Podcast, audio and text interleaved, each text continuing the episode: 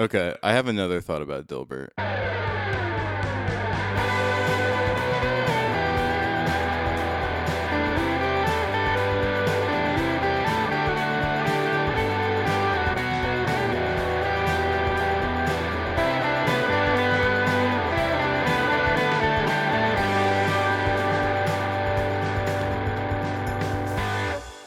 Hello, and welcome to another edition of the Zero Stars Podcast, a podcast about video games and corporate training sessions. My name is Bob, My name is Matt. and we're going to talk about video games. But first, we are going to discuss a recent event in your life, Matt, when you attended a corporate training session. Yeah, it was a uh, a seven hour class in Scrum Scrum. and Agile. Ooh, Scrum being the framework in which you implement the Agile philosophy yes, the Agile Manifesto. manifesto. Um, I don't really want to talk about Scrum or Agile though. It's weird When- because I could talk about Scrum and Agile all day, and I don't know if I like it. Yeah, I definitely, as of right now, do not like it. There was a moment when the uh, the I wanted to say professor, but this person was not even a Scrum master. Not accredited. um the the woman who was teaching the class put uh, her projector up, and the very first slide was a Dilbert comic. Was it on a transparency? No, like an overhead projector. Yeah. That would be great. That would be awesome. Um, no, she put up a Dilbert comic, and I wrote down like in my notebook, I wrote, "Is this hell?" and What was what was the content of this Dilbert? It was um, about applying a brand new framework to your your office life. Would you say this was a good Dilbert? I would, I would grade it a C minus, like most Dilbert. Do you like Dilbert? I cannot remember the actual premise of any Dilbert, but I But you remember like the overall premise of what Dilbert. yeah, and I Yeah. wonder if I was a cubicle slave in the mid '90s, if I would have been like, this guy gets me. You would have put them all over your cubicle. I am the Dill and the Bert. Wait, this. So it's funny that you mentioned this guy because during the training session for a while I was trying to remember the name of the guy who created Dilbert. Scott Dilbert. I thought for I like His name's actually not convinced. Dilbert. No, it's not. But I looked it up afterwards. But for a while, I was like, I'm pretty sure it's Scott Dilbert. isn't he like a neo fascist right wing man? I think he's like a neocon. Yeah. Okay. Um, it's Scott Adams. Is the Scott guy's name. Adams, Scott not to be Adams. confused with Douglas Adams, No, one of them is much funnier than the other. and it's Yeah. Scott Adams. Scott Adams, who I was pretty sure was named Scott Dilbert. oh, I wish his name was Scott Dilbert. I'm, yeah, I, I can't think of a single Dilbert that really got me ever. But I remember being young, and there was one where the dog had a hat that looked like an acorn. It was like a beret. There was like a long running segment where the dog wore a beret and pretended to be French or something, and I thought that was pretty funny because it was a dog in a beret. Does the, that is pretty good. That actually. dog Oh. wears glasses. I give it a B. That would be plus. Okay. Wait, does does the dog work at the office too? No, I think the dog is like Garfield in that it is like Dilbert's home life is ruled by the dog and his work life is ruled by his boss. Oh, okay. And Dilbert has no free agency. This is so it is hell. Dilbert is hell. Well, isn't that why the boss's hair is pointy because he's the devil? That's a good point. I've been Oh. reading up on my Yeah. Dilbert thought. I should write a dissertation about Dilbert. The disturbing thing is that I feel as though if you were to ask me to, I could draw a really good Dilbert. I could probably draw the entire cast of Dilbert pretty well right now. Yeah, but you also draw things. That's true. Like Scott Adams, you are an artist. What if I should I just start sub- start submitting Dilbert comics? Yes, to you definitely to various newspapers. Well, Dilbert's so disconnected from anything resembling pop culture that I would bet that Scott Adams is in a uh what's the Garfield man's name? Jim Davis, Jim Jim Davis. Garfield. I, I almost I was like Jim Adams. Uh, I I know that Jim Davis is like 2 years ahead on Garfield. Oh, really? Yeah, Does he- he still do them himself? Yes. Well, he has like a team that draws them or something. This is unclear, but he Yeah. is so far ahead that He requires a He team will to draw Garfield. die and there will be more garfield like it is like a prince like vault of other material unreleased Does he continue to get ahead of himself? Yes, like, does I he believe he only still- advance further? i believe there is still a garfield comic created every day but he is so far ahead at this point that he essentially just coasts in perpetuity Okay, so there's a there's probably so it's not like he's creating three a day when you only need one a day. At one point, he was doing. At that. one point, it was. I doing mean, and that they were during- all winners. during his blue period. yeah, yeah. when- he was just super prolific, feeling hot. Yeah, I don't really want to talk about my corporate training session. It was awful. All right. Well, do you want to talk about video games? Yeah. Nice, man. What have you been playing? Um, I started out right after we recorded last uh, two weeks ago. I started playing this game called Crosscode. Have you heard of it? I have heard about it because you said you were playing Crosscode. Yeah. Uh, I had heard about it uh, via Kotaku, where they had posted about it like a few weeks back, and it's uh, it's on Steam, and, and it was um, apparently like just like this beloved game that just didn't get a whole lot of attention, Okay. in part because it was probably on Steam and it's an indie game. Um, This was released last year. yeah, and I mean, you and I tend to le- read less of the computer gaming press than we do probably the console press. Yes. I would say so. I think it slipped under our radars for that reason. So Crosscode is developed by Radical Fish. Seems like a really small team. It's like an SNES style. It looks like Secret of Mana or something like that. Okay. Um, and it is like both an action RPG and sort of a twin stick shooter. That sounds okay. Yeah, it sounds like something I would kind of like because I like twin stick shooters. Like in the Binding of Isaac sense. Um, yeah, but with more puzzle oriented twin stick shooting. Okay. So um, the game has a lot of puzzles. It is very puzzly. It is like there's large sections of combat which are okay, and then large sections of uh, puzzle solving in the vein of like Legend of Zelda, like these large dungeons that have like a little bit of combat, but are mostly like kind of moving from puzzle room to puzzle room to puzzle room. Do those puzzles in a dungeon amount to a larger puzzle? You know how in Zelda you'll solve like puzzles in four quadrants of the thing, and then that allows you to solve the central puzzle. less so it's more like you solve puzzles in four quadrants and they light up a light in the central area that lets you move on to the next floor Uh huh. um so it's it's fine i got through the first two main dungeons and after the second main dungeon i gave up because the problem is that these dungeons take forever like and How long are we talking? What's forever to you? uh the second dungeon took me three hours Oh, that's like a full workday. and for it was Dilbert. not that much fun and like the rest of it's a lot of fun like it's uh the conceit is that you are playing a um some sort of a either human or ai it's kind of unclear with amnesia and you are logged into a massive multiplayer rpg Oh, okay. online rpg And you don't know if you're a real person or an NPC. i don't know I, it's hard to tell because when everybody else logs out you also log out but all that happens is that you seem to have dreams in the ether You don't have a Oh. life outside of logging out. You just have these dreams about things. And it's like the story is like a little slowly told, but very cool. The characters are all likable. Um, I'm digging this. it's a really, it's kind of a cool conceit. And a lot of that is really fun. It's fun to, because you run around with a party. Everything is obviously actually an NPC, but it feels kind of like an MMORPG. Okay. Um, and you run around with your your like side characters, and they comment on things as you're fighting battles and stuff like that. Um, but the the dungeons you do alone, I see. so everything slows down with the dungeons, and like it's sort of like if a really great pop punk band wrote like a bunch of hits and put it on an album, but then every two tracks they decided to include like a 16 minute prog rock song. That and- actually sounds okay, but keep going. and like oh i don't know i don't know if that necessarily does sound okay like that is just it like it grates Okay, you feel like the pacing is off because oh of the, pacing is dungeons. totally off because of the dungeons But is the, Yeah. what is happening in the dungeons not fun enough? Are the puzzles poorly designed? the puzzles are all relatively well designed but you're doing so many of them one after another after another that it becomes a real slog I see. and maybe there's a part of me that is this might go back to the Oprah Din problem wherein I might just not be smart enough to get some of these. but like there were a few that were just taking so so long and finally in the second dungeon there were three puzzles where I looked up the solutions because I was just tired of On the trying. second level. yeah.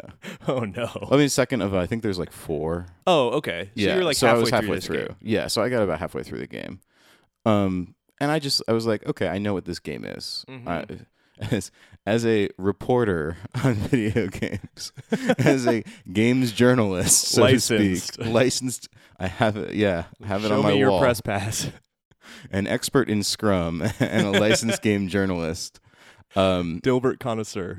in Dilbert Illustrator, um, potential Dilbert Illustrator, I, uh, Aspiring Dilbert illustrator. potential aspiring Dilbert Illustrator. I, uh, in any case, just like bounced off of it because I was like, I understand what this game is now, and the story is interesting, but not that interesting. I can go read a book, and I'm gonna like it a lot more. Will you look up the end of the story online? Um, I guess the damning thing is that I'm not sure I would. That is extremely damning because it seems like you were into it for the story, but then the other parts were taking you away from that. I so take if it you're back. not even that invested in the story, this game does not seem good. I take it back.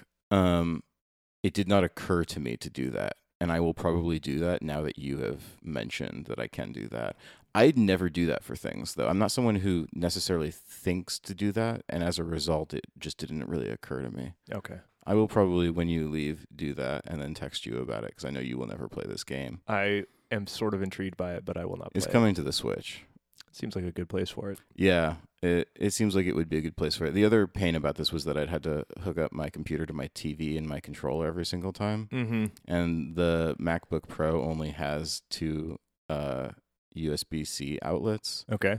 uh, so it was constantly switching between charging and putting it on my TV and Oh. charging and putting it on my TV, and the controller would take a while to sync, and it was just. Eh. Yeah, that doesn't seem ideal. Yeah, no, but it's an interesting game. When it comes out on the Switch, I think it is worth like if you really if you have a real yen for those old Secret of Mana type games, um it's worth checking out. And it has a lot of very smart puzzles. The puzzles are very smartly done, especially early on when they're simple enough that I can understand them. and at a certain point, it just becomes too much, Yeah, as Dave unfortunately. Matthews tells us. uh, I realized that we just hopped right into that, but we did not make time for the news hour. oh right, yes. And there Okay. was actually a fair amount of news this week, but we're going to whittle that down to what is obviously the most important news of this week. Kingdom Hearts three. That game came out. Did it? I think it comes out next Friday. Or next Tuesday. I have no idea. I feel like people are people are definitely playing a lot of Kingdom Hearts to refresh themselves. Yeah, and I f- the hype train really ramped, and Yeah. now I feel as though we are in the eye of the storm, and it is just silent. But like people are playing it, and I have no idea when that game actually there arrives. is a like in my apartment building, which is probably composed of I don't know, um, twenty units. There are probably at least four people playing Kingdom Hearts right as we speak. statistically. Statistically, Yeah. yes, which is amazing to me that like Tetsuo Numura is that his name? I can't remember. Something Numura, like that. I think it's Numura. Numura. Yeah, he, that he the the director and designer and like the guy who's basically the creative head of Square at this point. Yeah, He has that large of a penetration into Western culture via Kingdom Hearts, more than Final Fantasy. I, Final Fantasy though was the gateway drug, Oh yeah, and then by combining it with Disney. He kicked down the door and gave everybody a cool leather jacket with a thousand zippers. that's true. I mean, do you think that they're real leather? Those jackets? That's a very good question. Where are they getting the leather from? If all the animals in this world can talk, what's being skinned? What's being skinned for for, its Sora's leather? jacket. Yeah. That's a great question. Uh, and I'm sure it's addressed in one of the DS games. Yeah, one of multiple DS Like games. Kingdom Hearts Have you played- 1.36. Dream Drop Drop Distance. Yeah. Have you played any of the Kingdom Hearts games? I played the first Kingdom Hearts. I played the game. first one too. I thought it was pretty cool. Yeah, I know Tim Rogers, um, icon and Gamer. gamer, noted icon and gamer. He really likes the second one especially. Yeah, I never played it. It makes me curious about the second one. I think the second one was really peak PS2. Right would near the make end sense. there when the PS2 was really cooking. Yeah, like when Final Fantasy twelve came out. yeah. Oh. that you- game was. I like that game That's, a lot. that's the wind of quality. um. So wait, what did you want to talk about in the news? Uh, Not- not Metroid Kingdom Prime Hearts? Four, Oh yeah, yeah. um, which was announced two years ago, basically now a little under two years Wow. E ago, because they announced it the first E3 following the launch of the Switch. So they said that they just showed a title screen. And they said Metroid Prime Four, it's happening. And then people said, who is developing this? And I think that it came out that it was N- Bandai Namco was like involved because Nintendo has a Oh. connection to Namco.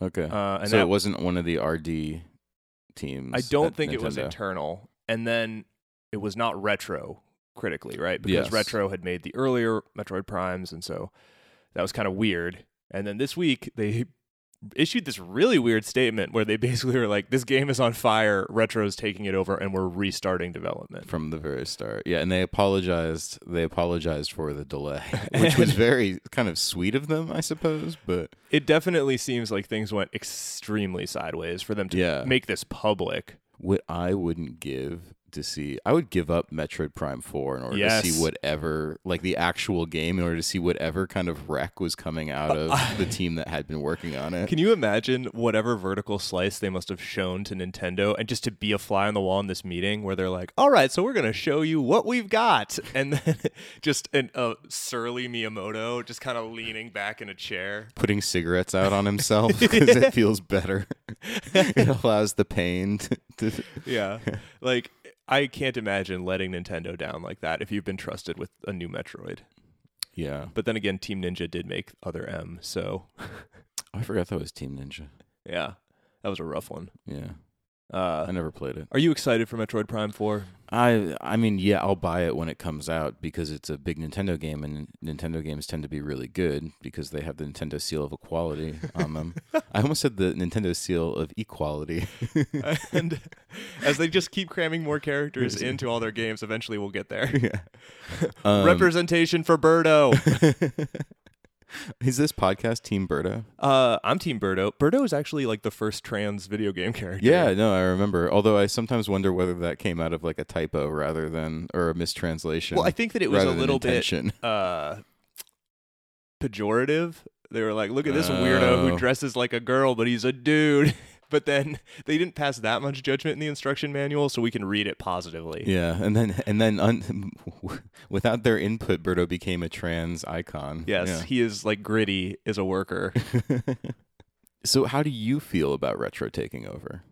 none of the principles from the era of Metroid Prime are still at Retro. Hmm. Uh, so it seems largely symbolic because Retro has just become more and more of a Nintendo studio, putting out all of those Donkey Kong games and stuff. Which are acclaimed Yeah, and beloved, but they've been doing platformers for a while now. It's been a while since they did a Definitely. first-person game. it's clear that Nintendo trusts Retro, and Yeah. also that c- trust could just be born out of a very tight leash. you know, like Retro is just a Western studio that just adheres to everything Nintendo tells them to. So maybe Yeah. that's why they trust them. I think that this is a good sign for this game Mm-hmm. in the long I mean, term. it's got to be better than whatever was Yeah. being presented. and so, it's yeah. clear that Nintendo cares about this game being good, which is also good because the sense that I got with Other M was that they sort of cut this studio loose and let them do whatever. Hmm. and Nintendo definitely in the Switch era as compared to the Wii era. The Wii U and the Switch era, I think, doubled down on quality of their games. Yeah, much and- more than the Wii era. Yeah, the games just got better. Uh probably because they put more of a focus on it. I mean, So- the Wii U had some incredible games. many of them are coming out on the Switch. Yeah, So that's pretty cool. this is the good news. Do you think that they will release the old Metroid Primes on the Switch That'd be great. with the Wii controls? They did that on the Wii. They did it on the Wii with Wii controls. maybe. That game, the first Metroid Prime though, controlled so well with a GameCube controller. Yeah. I it was so nicely tuned for it that I don't even think like you need the Wii controls. I think that was kind of a gimmick. I guess the real question is are they going to bring out Resident Evil 4 with Wii controls on the Switch? That'd be great. They should do that. They really should do that. That game is a lot of fun. That game's good. Speaking of games that were rebooted midway through development Yeah. because of quality issues, uh, and speaking of Resident Evil, Speaking of Resident Evil, I hear you've been playing a Resident Evil game that was rebooted halfway through development because of quality issues. um wait, really? Was this one was Resident Evil Resident Evil 2? 2 the remake was rebooted? Not the halfway- remake, but the original. Oh, I didn't know that about the original. yeah. Oh, what was the original plan for Resident Evil 2? it was similar, but uh, there's actually a very good article on Polygon that sums up this entire journey. which Oh, you can go check out. I will. Um, I'm gonna do that right now. yeah. So turn off the podcast. uh, We're gonna be turning off the podcast, so you should turn off the podcast too. Then when you come back, Yeah, or maybe you know this week when you're feeling particularly Dilbert in your office, just uh, scroll over to Polygon, check that out. Um, but yeah, the development went kind of sideways, and they were trying to make this Mm. aliens to alien thing, and a lot of the mechanics just kind of weren't there, and the story was bad. And apparently, there was some sort of come to Jesus meeting because they had a new director on it. Mikami like appointed this dude yeah, and was like, "You're, I think, the rising star. Make this thing." And this guy had no experience yeah, and so just like wasn't ready and then there was this come to jesus meeting and they were like we're gonna have to push this game back a year and basically rework the whole thing You remember when games used to get delayed just a year to rework the whole thing? yeah well i think it was easier to make games then too Oh yes, it hundred percent was. there are a lot of great little things in that article like apparently up until they were going to print the discs they were like this is a one disc game and then they went to do that and they were like we did the math wrong on how big these music files are and this is a two disc game and then like mikami had to go to capcom and be like hey this game is a year late and we said it would cost this much to make it but what if you had to double that because we have two discs in every box and they were at that point capcom just couldn't say no because they had no money yeah. Well, it made them some money. it worked out and now they're making more money off of it because you are playing the remake The remake of Resident Evil 2, which is by Capcom. capcom Capcom. Um, it's a really good game. yeah you're loving it It's a good game. Um, you've never played the original I've never played the original. This game feels like it was made from muscle memory. Like it is proof that Capcom, whoever is at Capcom, they can still make like a game that is not Resident Evil Six. Uh, the issue with this game is primarily that it's not only not Resident Evil Four, but it's not the Evil Within or the Evil Within 2 just because the evil within pushes things in a new direction Mm-hmm. It's not iterative. Um, it feels it's a remake of an old game so it it feels good. It feels good to play. It's a good game. It's a very it's in many ways a very good game. Yeah. I would say. the Um, screenshots look gorgeous It's a good looking game. Uh, although I have some problems with how it looks. It just it it's it's missing some. Not only is it missing some of the iterative nature of the Evil Within Two, which kind of pushes things in a new direction and tries new things and gives you um like the ability, even just something like as simple as the ability to level up. Is really Oh. sort of missing from this game for a modern game. yeah There's no leveling tree there's no um, progression for the character beyond getting new guns. right And I don't know if I want to call it a design flaw, but it doesn't it's I miss it. I miss it much more than I thought I would. And it reminds me of how much I enjoy the leveling aspects of video games. Well, and that's uh, one of the real changes since that game came out Mm. is that RPG style mechanics like that permeated everything. Yes. Uh, and especially, you know, you get Call of Duty 4, Yes. and yeah. like that's a perfect example of it. But just that idea that you should be getting XP and that your character should be getting better and you should be buying upgrades for everything. I mean it's in it's in Resident Evil 4 even. It is. Yeah, and that's missing from from this. Um, that being said, it's it's an it, maybe that makes it a more effective survival horror game Mm-hmm. because you do just feel like the tiny man with, for the most part, just a tiny gun who's running around like barely getting by by the seat of his pants, and it really draws um, attention to how much Resident Evil Four is an action game. But to my mind, it also draws attention to how you can do survival horror in, in and do this genre without going full Resident Evil 4 and kind of do something along the lines of uh, The Evil Within or The Evil Within 2, which I think is pretty superior to the original Evil Within. Yeah. Um, so there's that. It's it's um, it's kind of exactly what it looks like if you've seen the advertisements. It's scary. There's a lot of tension. The a lot tyrant, of jump scares.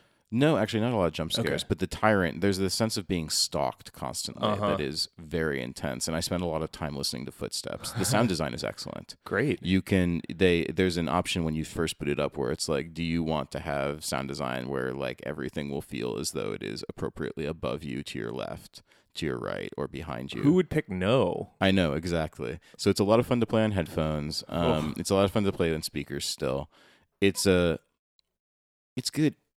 It's missing some of the goofiness, though. It's very serious. Leon, it's very serious. It's shockingly serious. Leon is a real idiot in that game in a way that I remember enjoying a lot when I He's- first played it. less of an idiot this time around. I don't know. I so I've beaten the first section. I'm halfway through the second section. I think that there are four total sections, so I'm not quite halfway. As Leon, As Leon, Okay. yes. And then there's an entire game as Claire, which I haven't even touched. I'll Right, update right. on that when the time comes. Leon has a foul mouth. really, Sometimes he'll shoot a zombie and just be like, "Fuck you." really. Yeah, you should bleep that by the way, because we have kids that listen. I I don't know about that. I don't know why that offends me, but for some reason I'm just It like offends me Leon too. doesn't do that. He Leon just doesn't. says shit sometimes. Yeah, and he still says shit sometimes, Well, but of like course. he like like he said he'll be like, "Fuck off." Oh, I don't after you, I don't like, kill this somebody. Leon. I don't like it either. I don't like also, that. he doesn't look like our Leon. He does not. I, I every time I look at pictures of this game, he looks less like Leon. Also, unlike any other character who is smooth skinned, Uh-huh. Leon randomly has like moles and freckles on his face. Hmm. And so he like there is this element to it. It's like, why did you first of all, I- I've got nothing against like giving people their dermatological variances. but like, why is Leon the only one who has Leon's them? the only one who's been in the sun. Yeah, he's like no one else has spent any time in the sun. Everyone else was grown in a tube. Leon's lived a life. He just it's very strange and he just doesn't look like Leon S. No, Kennedy. he does not. Does he, He- sound right? He sounds almost right. I still can't tell if it's the same. Mhm. I don't think it's the same dude, but whoever it is sounds like similar. Yeah. But like except for the fact that our Leon S. Kennedy would never like, you know, Our flip Leon- off somebody yeah. verbally. with Our Leon S. nasty Kennedy language. is protecting the president's daughter. Yes. He is a government man, despite having just been a rookie cop mere moments ago. He's chivalrous. yes. He's sensitive. yes. And he has actually attended finishing school. and this Leon doesn't just feel like young. He feels like I don't know. A lot of the game plays for emotional beats too, Uh, mm-hmm. surprisingly so. Um, I'm gonna jump, without spoiling anything too much. In the original game, do you remember any scenes in which like a father is protecting his daughter who has recently started to turn? It's been a long time since I played that game. Yeah, I wonder how much of this has been added. Mm-hmm. uh, it makes me curious to go back and play the original game, Mhm. frankly. But um, I don't know. There's like there's some scenes that are very that feel like they're they're attempting a Last of Us sort of Yeah. sort of feel, um, like heavily mocapped, like a lot going on. But um, but um, but um, uh, you said that you don't like the way it looks. just the some of the character design. Mm-hmm. Really, like I have mixed feelings about it. A lot of it feels like non-interactive. A lot of the spaces look Yeah. really pretty, but they feel very non-interactive. It's very Resident Evil. Yes. Yeah. Um I y- yeah, I like it. I like it. You know, as you- as longtime listeners of this podcast or really just short-term listeners of this podcast even will know I've not been super into video games recently. They've just been bouncing off a lot of them. Kind of the way that I bounced off Crosscode. Like I'm being very generous with Crosscode in my quote unquote review of it on this podcast Mhm. because uh, I know that like I, I'm kind of coming from a skewed place, and so I'm trying to be generous with my review of Resident Evil. It is not Resident Evil Two. It is not doing for me what I want it to do for me, which is to make to give me a come to Jesus moment Yeah. the way that a lot of the way that even the Evil Within Two did, where I just wanted to play that game. Do you think you will finish this game? Yes, Okay. yes, I definitely think I will finish it. Do you feel like you are liking it more the more that you play it or that you are liking it less? more the more that I play it. Okay. That's definitely true. Um That But- seems good. that's it's all positive, you know. I really a lot of a lot of my negative feelings about it I think are kind of coming from silly places. Like I I don't think that like Leon S. Kennedy's I it mole really pushes me distribution away. is yeah. I, like, uh, Oh, this the, the language really pushes me away. the way that Leon looks too, just I don't know why I They have gave such a him- connection. they gave him like a weird dimpled chin that Yes, he they does not always do have. that. It's so strange. And his his face just looks rounder and it's, just not odd. it's just not right. I don't get it. Yeah, you made a comment previously about how it seems as though they are is as though they are trying to recast Leon S. Kennedy with each new iteration. Yes. And I agree, and it didn't start bothering me until I had been playing this game for a little while. Yeah. Meanwhile, I have no associations with Claire Redfield, so I look forward Perfect. to She looks playing her more like section. Claire. Yeah. So that's also good. Yeah, my associations with her are like from the the box for Codename Veronica, which I think over the course of years I have thought maybe I want to play this. Uh, Codename Veronica Is that a bad one? is rough. I know you can dual wield. I just Right. remember playing the opening parts of that game and just being in the snow and just getting wrecked by a zombie and feeling like the time for that era of Resident Evil had really Mm. passed.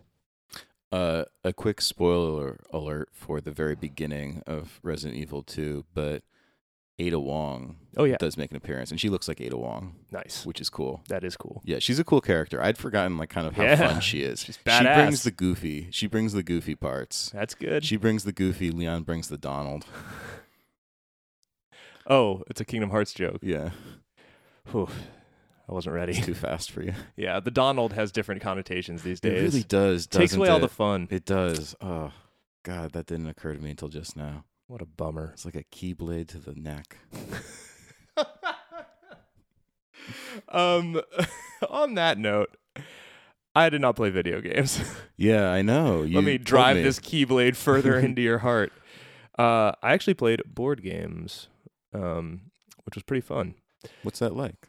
Uh, it's kind of like a video game, but you don't hold a controller and you don't get to look at a cool screen. Oh, okay. Yeah. Sell me on this. Okay.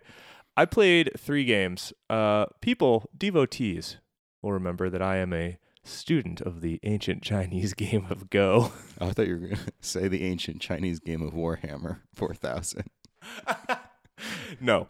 or Uh, 40,000. My yes. mistake is 40K, right? Yes, it's the. Yes, it's. We did not get to chainsaw guns in the next 2,000 years. I can tell you that much. So I love the game Go. It's a really simple old game, right? Um, and I had a friend in town this weekend, and so we played a game of Go. He had never played, uh, Who, and what's that? who won? I won. As You son of a bitch. I know, I, there was a moment where it was like, "Whoa, this has turned." Uh, Go is really cool, and Go has one rule, which is that if there's a like, it's a game of white and black dots, and if you have a dot on the board and any of the four cardinal directions around that square, I mean, around that unit can be blocked, and if one of your dots has no adjacent squares that are free, that thing dies. And that's like the whole game, right? And your goal Mhm. is just to have more dudes out there and have territory that nobody else can put a unit in because if they put a unit there, it dies. Um, one rule, very simple. And we played that, and I was like, man, Go is a great game. It feels bad that I just trounced this person, but they didn't know how to play the game until four minutes ago, so that makes sense. Then we played a game which was previously the uh, top rated game on Board Game Geek. What Uh, did- uh, really? And this game is called Twilight Struggle, and it is a game of the Cold War. Huh. Uh, and it is the exact opposite of Go in literally every way. And it this it was uses lots of colors. uh yeah, Go is only black and white, Yeah. so this is like getting a color TV. It blew your Uh, mind. Like, what is this? Um, whoa. So this game, I've played this game now three times, and every time I have to relearn the rules. Is it just a two-person game? It's a two-person game. One person is the U.S., one person is the USSR, and you start out and you have a map of the world, right? And every time I hear the rules, I go, "This game is incredible," because the way it works is that every single country on the earth has uh, influence points, right? And it's Mhm. like if you have this many influence points in this country, you own it. Okay. Uh, you start the game and there's like influence that the USS starts with, the USSR starts with. There's influence that the US starts with, and so you own certain countries going in. And then the game takes place over a series of turns in which you are placing influence in countries, removing influence from countries, and trying to control countries so that when certain cards are drawn that score the game, you have influence in countries, giving you victory points. Okay? Basic, that's simple, right? Yeah. The actual game is this kind of convoluted thing where you're each having a hand of cards of world events that actually occurred during the Cold War, each of which has an event that transpired, right? mm-hmm. and then a point value associated with it, which is generally related to the severity of the event. So that'll be anywhere from like one to four. Okay. Uh, you have each of these cards, though, is either a USSR favoring event or a United States favoring event. when you play the card, if you you can either play it to have the event happen or you can play it to use the points to put influence on the board. Mm. But if you play it for the points and it's your opponent's card, like it's it's a USSR associated card and you are the US, the event happens no matter what. Hmm. Which so is there's a lot of luck of the draw involved still. this is the issue. Yeah. because no matter it's so that's a cool mechanic, right? Like this Yeah, it's idea very that you're cool. like, okay, if I'm drawing all of my own cards, Risk I'm using reward. the points and this is cool. Yeah. Risk reward. But the well, it's it's almost a risk reward, but Well, then with it's the kind use of the of points. not because the only other option you have to play the cards, Oh. and the only other option is to play it for the event. So you go like it starts out, and you're like, "Whoa, that's actually a really neat little risk reward thing." Where I'm like, "Well, I'm getting the points, but like they get Egypt for free because of the event." Yeah. But actually, that's not at all what transpires because it really means that every single event goes off for the opposing team. And what that actually means is that in the second turn of this game, I drew all, I was the US. Every card in my hand was a USSR event, and I lost on the next turn. Yeah. That doesn't seem fun. It, That well, first game doesn't seem fun.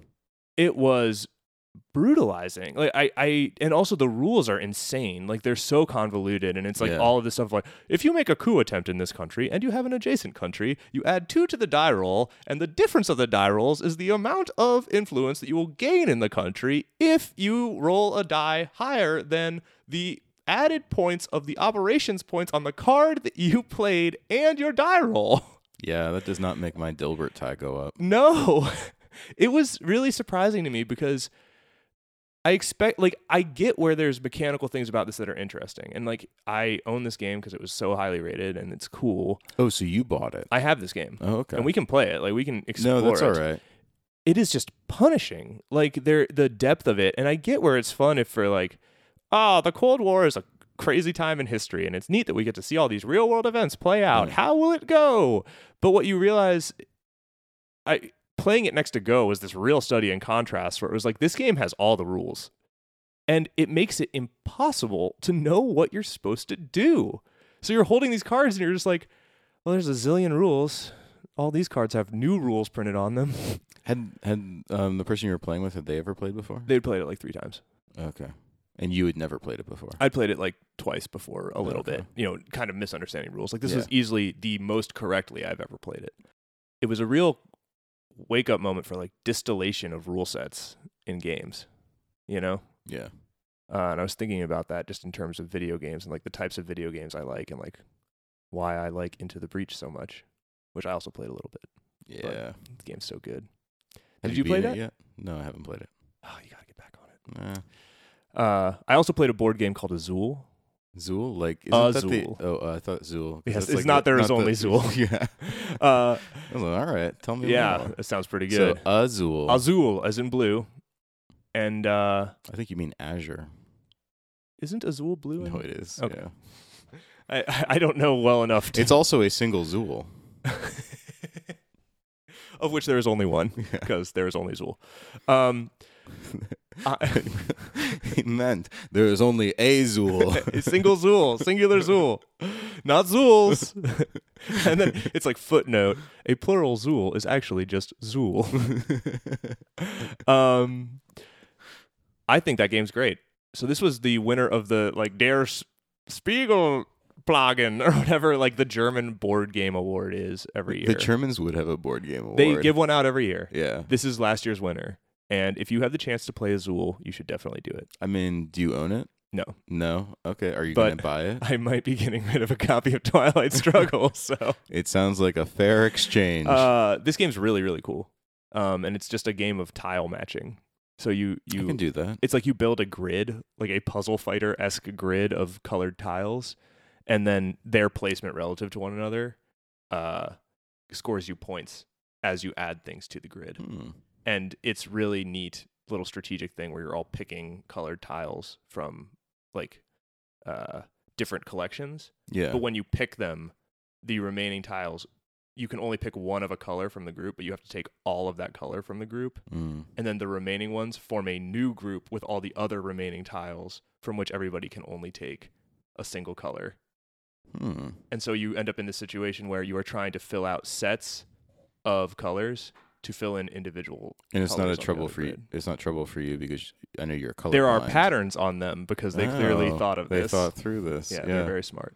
I would recommend Azul. It's kind of complex to explain, but once you start playing it, very simple, clean rule set. interesting. Great game. I actually played a a board game uh, this week too. What'd you play? Did you ever play Codenames? I love Codenames. Codenames is fantastic. That won this award two years ago. Yeah. Guess who's really good at Codenames? You. Yeah. That was the most hubristic thing you've ever said. Well, I'm not usually good at board games or puzzles. See, Okay. See Crosscode, for example. I think that Codenames is more of a it's like a relational thing in the way that where two people can be very good at charades because they understand one another rather Yeah. than actually having anything to do I with played the with a game. bunch of strangers, Whoa. but they trusted me and they trusted my words. And it, Code Games is is a Code Names. Code games. Code Games. um, Code Games was definitely the name of one of those like those manuals that you got when you were younger with your subscription to Nintendo Power that was full of like Yes. codes for various games. Mm. Uh, it's like things to use with your game shark. Yeah, the Code Detective. Um, yeah, Codenames is a really great game. Yeah.